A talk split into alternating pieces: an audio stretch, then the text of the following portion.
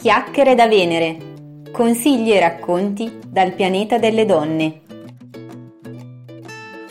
Quanto è importante sapere che tu ci sarai per te stessa? Ne parliamo nell'intervista di oggi qui su Chiacchiere da Venere. Buon ascolto! Buongiorno a tutte, benvenute a questa nuova puntata podcast di Chiacchiere da Venere. L'ospite di oggi è Maria Luisa Secondino ed è una ragazza che ho conosciuto grazie alla partnership con Donne che emigrano all'estero. Benvenuta Mary Lou, perché è così che lei preferisce farsi chiamare in maniera più confidenziale, e grazie di essere con noi oggi. Ciao Cristina, grazie a te e un saluto a tutte le tue ascoltatrici. Oggi con Mary Lou tocchiamo una serie di argomenti per me molto, molto importanti, molto significativi, e credo che anche voi, ascoltando la nostra chiacchierata, possiate trovare degli spunti di riflessione interessanti, perché nel leggere i post che Mary Lou scrive appunto sul blog di Donne che emigrano mi ha molto colpito il racconto della sua esperienza di stravolgimento professionale, nel senso che Mary Lou che al momento ha un'attività legata alla realizzazione di gioielli artigianali, di cui poi magari ci dirà qualcosa, in realtà inizia la sua carriera professionale in Italia, quindi prima di trasferirsi in Irlanda all'estero, di tutt'altro tipo. Però lascio che sia lei a svelarvi un po' questo cambiamento e come è avvenuto questo passaggio di carriera e di vita in generale. Sì, il cambiamento è stato praticamente radicale, perché io in Italia ero una veterinaria e mi occupavo di emergenza, quindi di medicina interna, e lavoravo soprattutto nelle cliniche, nei pronto soccorso, quindi facevo tantissimi turni di notte e quindi era un lavoro molto stressante. Poi con il mio allora fidanzato, che poi è diventato marito, abbiamo deciso di fare il grande salto e di espatriare, perché ovviamente la situazione, come spesso accade per chi decide di espatriare, la situazione lavorativa in Italia comunque era critica. Lui aveva già fatto un'esperienza all'estero e per lui era stata molto gratificante a livello lavorativo, e quindi abbiamo deciso di riprovarci insieme. E quindi, per una serie di casualità un po' lunghe da spiegare, comunque siamo arrivati a Dublino, dove siamo adesso da 5 anni quasi. E io a livello lavorativo la prima cosa che ho fatto, allora, considera che io non sapevo bene l'inglese, mio marito sì, infatti è stato lui quello che ha cercato lavoro, ha mandato i curriculum in giro eccetera, io non sapevo bene l'inglese perché lo sapevo. Quindi già per te è una bella sfida, perché certo, la barriera linguistica, insomma, per chi si trasferisce assolutamente è una cosa importante, insomma, da affrontare, e la lingua è comunque uno strumento anche di relazione, per cui già partivi con una certa difficoltà. Sì, poi considera che tutto questo avveniva a 40 anni, non avveniva a 24 o a 20 anni, sai, quando ancora sei giovane e forte, cioè lo sei anche a 40 anni, però comunque sai è un po' più complicata la cosa. È interessante dirlo, perché appunto ci ascoltano ragazze, donne un po' di tutte le età, e tante volte io parlo spesso di cambiamento, di scelte di vita importanti, e magari c'è un po' questa opinione del dire beh, insomma, però sai, sì, se una è giovane, se una... mentre in realtà, confrontandomi con te oggi, con anche altre donne di qualche anno in più anche, sono possibili in realtà delle scelte che ci stravolgono in positivo anche la vita a qualsiasi età, in effetti. Sì, assolutamente. E quindi praticamente io, appunto, il mio inglese era scolastico, l'avevo studiato al liceo e mai approfondito più di tanto, quindi ho dovuto prendermi una pausa lavorativa proprio per migliorarlo. Mi ero iscritta però comunque al Veterinary Council d'Irlanda, e poi ero comunque andata a fare delle, si dice, sea practice, cioè vai nelle cliniche a vedere un po' come funzionano, come sono le realtà rispetto... Okay. In osservazione. Esatto, sì, perché non me la sentivo ancora di esercitare, perché sulla carta potevo farlo, ma in pratica io non capivo cosa diceva il cliente, quindi la cosa fondamentale è, soprattutto per con queste carriere con cui hai a che fare con il pubblico, che tu devi assolutamente avere un inglese fluente. E quindi mi ero presa del tempo per capire appunto di com'era la situazione lavorativa, eccetera. Contemporaneamente è successo pochi mesi dopo, come ti ho raccontato,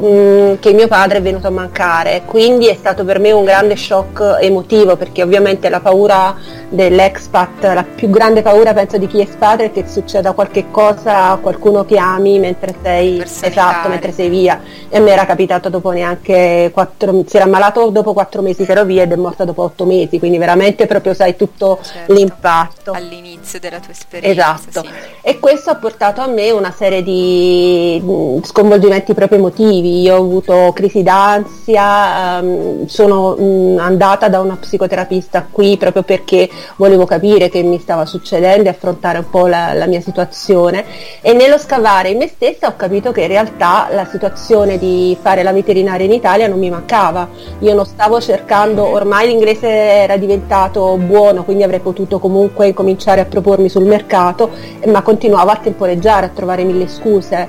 E mi sono resa conto che in realtà non erano scuse valide, erano scuse perché non volevo fare quel tipo di carriera. Certo, c'era una parte di te che in realtà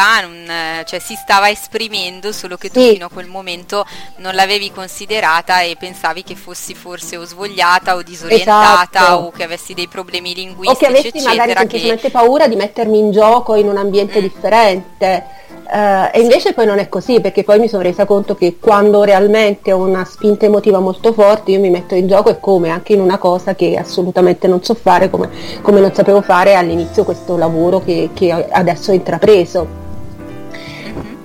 E com'è scattata questa passione appunto per i gioielli, per l'artigianato artistico, per le cose che tu realizzi? Allora, io ho sempre avuto una passione per l'arte, anche quando ero in Italia, quando ero ragazza, però sai, l'ho sempre considerato un hobby, perché da un punto di vista mio culturale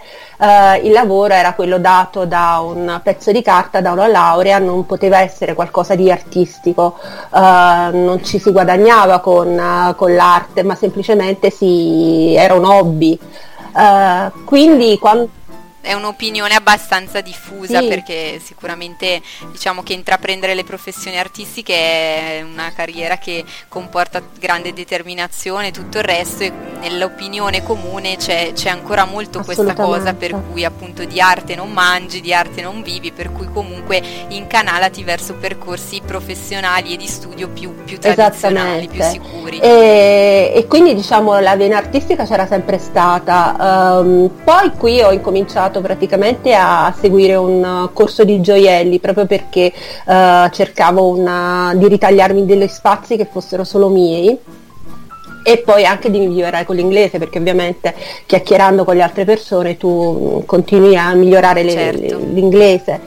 E ho scoperto che praticamente questa cosa mi piaceva, e non solo, ma c'era anche l'insegnante che comunque mi dava un incoraggiamento, c'era comunque quel gradino un po' più sopra rispetto a chi veramente lo stava considerando solo un hobby o impiegare un'ora del proprio tempo. Io poi a casa continuavo a studiare questo tipo di mi documentavo su internet, investivo i materiali, e quindi poi praticamente mi sono imbattuta nella tecnica che attualmente è quella che io uso, che è quella del SUTACH, che è una forma di ricamo ed è molto antica, perché risale circa al XVII secolo, ha origini in Russia, dove all'inizio si decoravano le vestite dei zar, delle zarine, e poi piano piano è diventato un accessorio di moda, fino a diventare poi una tecnica per creare gioielli che hanno la caratteristica poi di essere molto leggeri, perché sono praticamente fatti con delle corde che vengono chiamate piattine, che vanno a avvolgere delle pietre, dei cabochon, e quindi danno dei gioielli molto vistosi, molto belli, ma sono anche molto confortevoli da indossare, perché sono leggeri in quanto sono fatti di stoffa. Sì, certo. Poi in coda a questa chiacchierata diamo anche riferimenti del tuo sito, così chi è curioso delle creazioni ti può anche cercare. Sì, il nome è Vesuvio Jewelry, della mia attività, del mio brand, che ho regolarmente registrato, è un'attività che comunque ho registrato qui in Irlanda e la vendita è online. Ok, quindi possono andare a sbirciare, sì, eventualmente anche ad acquistare. Per ritornare sempre sui tuoi post che ho trovato molto interessanti, mi ha colpito molto una tua riflessione in cui così avevi dato un po' un'apertura, uno spaccato anche introspettivo sulle tue emozioni e mettevi un po' in evidenza la contraddizione che a volte c'è tra le scelte che noi facciamo nella nostra vita, quindi scelte professionali, scelte importanti come quella dell'espatrio, tutto quanto, per cui tante volte non ci sentiamo di avere il diritto di poter soffrire anche per queste scelte agli occhi di noi stesse e anche agli occhi degli altri, cioè magari diciamo la classica frase: hai voluto la bicicletta, adesso pedala, sì. Per cui hai fatto una determinata scelta, non hai il diritto di soffrire per le conseguenze negative, ma l'unica cosa che puoi fare è solo ostentare felicità e leggerezza in questa cosa, per cui ti chiederei di condividere anche con le nostre ascoltatrici queste riflessioni che tu hai fatto e che cosa ne è venuto fuori. Sì, in realtà io penso che un po' è l'aspetto sempre in generale sia di chi espatria, ma in generale appunto anche nella vita quotidiana. Se tu vedi anche i social, Facebook, Instagram, trovi sempre persone che sono estremamente felici, che mostrano la felicità, non mostrano mai il lato oscuro che tutti quanti abbiamo, che è naturale che ci sia. E nell'espatrio quello che soprattutto tu hai vergogna a mostrare è il fatto che appunto magari puoi star bene in una situazione, ma questa situazione ti porta, come qualunque cosa, il suo lato d'ombra, e che quindi magari ci puoi star male. Un po' non lo dici perché non vuoi far preoccupare le persone che comunque sai sono a casa e ti sanno lontani, un po' perché appunto c'è l'idea che chi espatria lo fa per forza per trovare una vita migliore, altrimenti che senso ha avere i sacrifici di stare fuori dal tuo paese con un'altra lingua e con altre situazioni. Devi per forza essere un vincente, e non è detto che ti vada bene, insomma non è detto che la situazione magari ti va anche meglio rispetto a come stavi in Italia, perché in Italia magari stavi anche in una situazione ancora peggio, però non è detto che sia una situazione idilliaca, sempre idilliaca, sì. Su tutti i fronti. E nel mio caso quello che poi avevo raccontato nel post di Donne che emigrano all'estero era un aspetto che era venuto fuori, che era un po' la solitudine, perché io in Italia comunque come veterinaria non soffrivo di solitudine, perché era un lavoro totalizzante, era un lavoro di equipe, era un lavoro talmente totalizzante che i miei colleghi erano anche gli amici con cui poi magari staccavi e andavi a una festa o a prenderti un aperitivo. Lavorando invece da sola io mi trovavo in una situazione in cui c'ero io e il mio lavoro, non avevo persone con cui confrontarmi, non ho persone con cui confrontarmi e ovviamente quando poi tu realizzi un tipo di lavoro del genere in una situazione completamente nuova, dove già parti svantaggiata perché non hai le tue amicizie storiche, non hai i tuoi familiari vicino,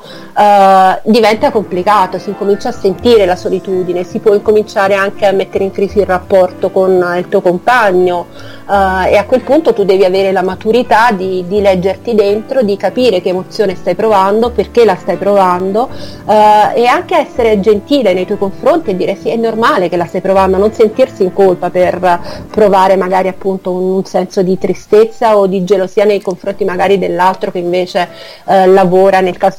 è più integrato. Sì, perché mio marito ovviamente lavora in un'azienda, per cui sai come funzionano le multinazionali americane, cioè tutto full immersion, e mentre invece io ho il lavoro opposto, quindi uno sbilanciamento in un altro senso, quindi anche questo è importante, il dialogo è importante, soprattutto leggersi, perché se tu non incominci a capire qual è l'emozione che stai provando, per questo il post era dare un nome all'emozione, se tu non sai quale emozione stai provando, tu poi non puoi gestirla, magari semplicemente provi rabbia, ok, ma cosa c'è dietro quella rabbia, cosa c'è dietro quel dolore? Sì, infatti anch'io in una newsletter di qualche tempo fa affrontavo un po' questo discorso, perché tante volte magari ci scopriamo anche nel provare delle cose, che delle sensazioni che non ci sembrano nostre, in cui non ci riconosciamo, o magari noi stessi abbiamo vergogna a volte di provare determinate emozioni, sensazioni. Esatto. Però è soltanto accogliendo queste sensazioni che noi riusciamo nel caso poi a rielaborarle, ad andare oltre, a superarle. Sicuramente non è cercando di far finta che non esistano, perché poi quindi continuano a scavare, a lavorare dentro di noi e alla fine dei conti escono in un altro modo, in un'altra forma. Esatto. Per cui, come dicevi anche tu, è sempre importante ascoltarsi. Tra l'altro tu parlavi anche dell'ascolto di sé, di queste cose, ancora ritornando un po' sul discorso del tuo cambio di lavoro, ti sei resa conto che tutto il lavoro che tu facevi prima ti dava anche un carico di stress molto pesante a cui tu prima non avevi mai dato ascolto. Sì, praticamente io poi solo prendendo le distanze dal mio lavoro mi sono resa conto di avere quella che era la sindrome del burnout, di cui se ne parla tanto, ma in realtà pochi del settore sanno che realmente la subiscono e la hanno, perché è una sindrome che coinvolge soprattutto le persone che hanno a che fare con lavori sanitari, quindi medici, veterinari, infermieri, badanti, insegnanti anche, perché io vengo dal mondo comunque della formazione e dell'insegnamento. Esatto. E sono proprio le professioni che hanno un portato di relazione interpersonale molto, molto consistente. Esatto, per cui praticamente tu spegni l'interruttore delle emozioni, a un certo punto non senti più niente,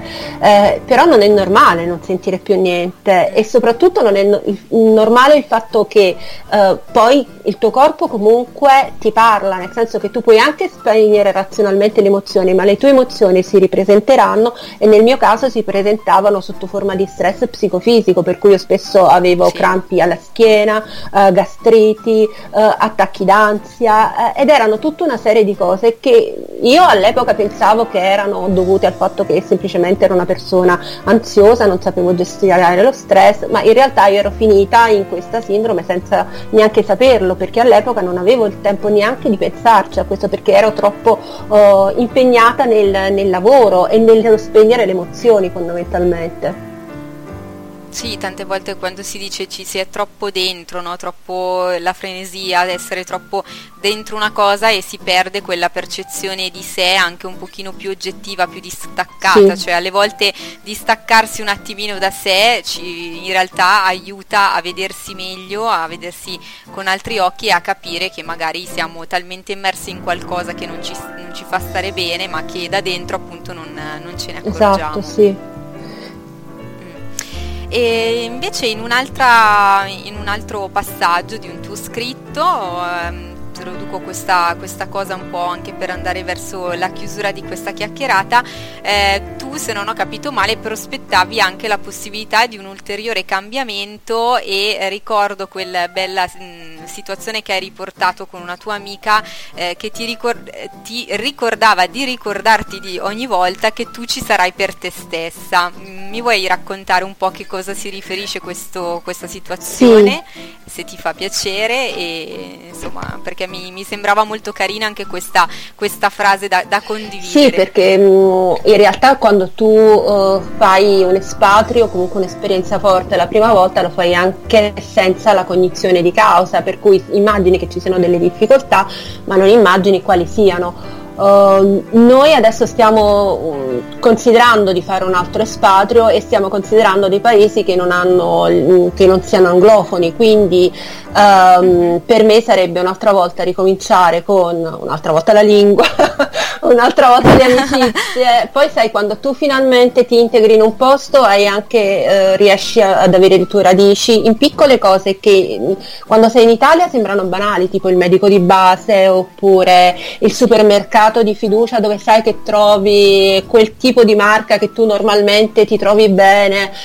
Sono piccole cose che tu dai per scontato nella tua quotidianità italiana. Quando sei all'estero invece veramente devi ricominciare tutto da capo, perché cambiano i medici, cambiano le marche, eccetera. E quindi insomma il pensare di ricominciare tutto da capo quando mi sono sistemata, tra virgolette, un po' dici ma chi te lo fa fare, da una parte. Da un'altra parte io penso che comunque l'espatrio, come la prima volta, sia uno spunto di grande crescita emotiva e che comunque offra delle possibilità. Noi comunque abbiamo voglia di confrontarci anche con altre realtà che non siano solo quelle irlandesi, e quindi è una cosa, ci sono, sai, sul piatto della bilancia c'è questa cosa, da una parte l'ansia e dall'altra dire ma però vorrei tanto farlo, però il desiderio di di rifarlo di nuovo. Allora, e quindi sì, appunto immaginavo questa chiacchierata tra due persone, tra me stessa e me stessa fondamentalmente. Esatto, sì, tu e la te stessa, diciamo, e la consigliera di te stessa. Che la persona che diceva che praticamente, guarda, che cosa farai,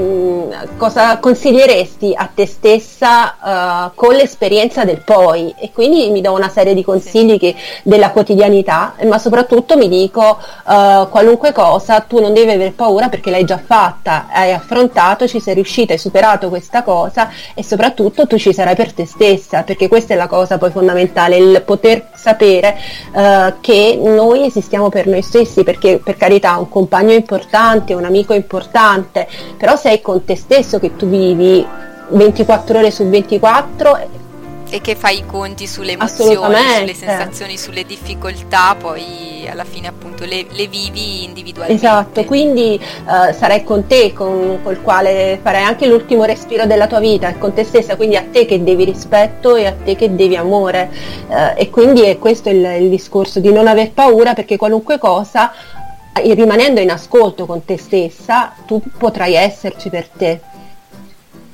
Certo, direi che è bellissimo e mi sembra una splendida conclusione, ripetere appunto questa frase alle persone che ci stanno ascoltando, quindi ricordatevi, tu ci sarai per te stessa, lo ripetiamo a tutte le ragazze che ci stanno ascoltando come un mantra, questa frase che la nostra Mary Lou ha ideato in questo suo racconto, e ti lascio ancora un momento per salutare le nostre ascoltatrici e intanto ti ringrazio perché è stato davvero un confronto molto piacevole, ti auguro ogni bene, di portarti la tua attività ovunque andrai, essendo un'attività online troverai magari il modo di renderla nomade in base alle tue scelte, e quindi di nuovo grazie, lascia pure un tuo saluto e di nuovo i tuoi recapiti, insomma il tuo sito, che così chi avrà piacere andrà a curiosare. Grazie mille innanzitutto a te per questa opportunità, perché appunto veramente ho ascoltato con piacere anche gli altri podcast e continuerò, perché appunto nel mio lavoro a casa fanno compagnia e sono importanti punti di riflessione e danno emozioni, quindi sono molto belli. Grazie anche a Katia di Donne che emigrano all'estero, perché appunto lei col suo sito ci permette di creare questa comunità, e se non era per lei non avrei conosciuto i tuoi podcast, quindi ulteriore grazie anche a lei, e poi un saluto a tutte le donne che ti seguono e che in questo momento ci stanno ascoltando, vorrei dire a loro di non aver paura, di credere in loro stesse, perché appunto l'importante è volersi bene, non è una frase fatta, non è una banalità, nel momento in cui uno riesce a volersi bene, qualunque scelta che sarà fatta ascoltandosi sarà la scelta giusta, poi non ascoltate chi vi dà contro, chi vi dice no eccetera, ascoltate solo voi stessi nel rispetto di voi stessa. Grazie ancora e un abbraccio Mary Lou, un saluto a tutte le ascoltatrici di Chiacchiere da Venere, alla prossima.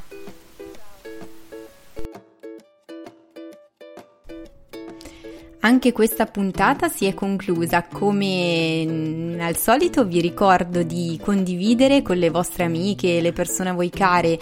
questo podcast, di commentarlo o di farmi sapere anche in forma privata come preferite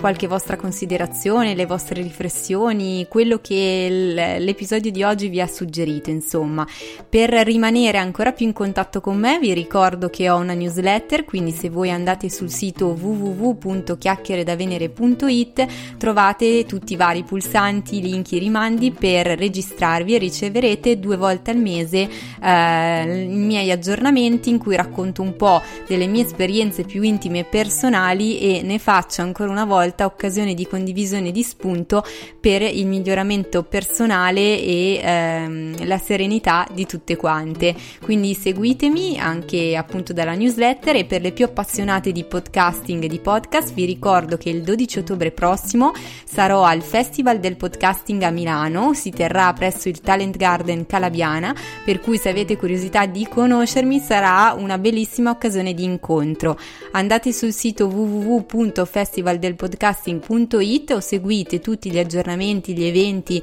le foto, le attività in anteprima su Instagram seguendo l'hashtag Festival del Podcasting. Alla prossima!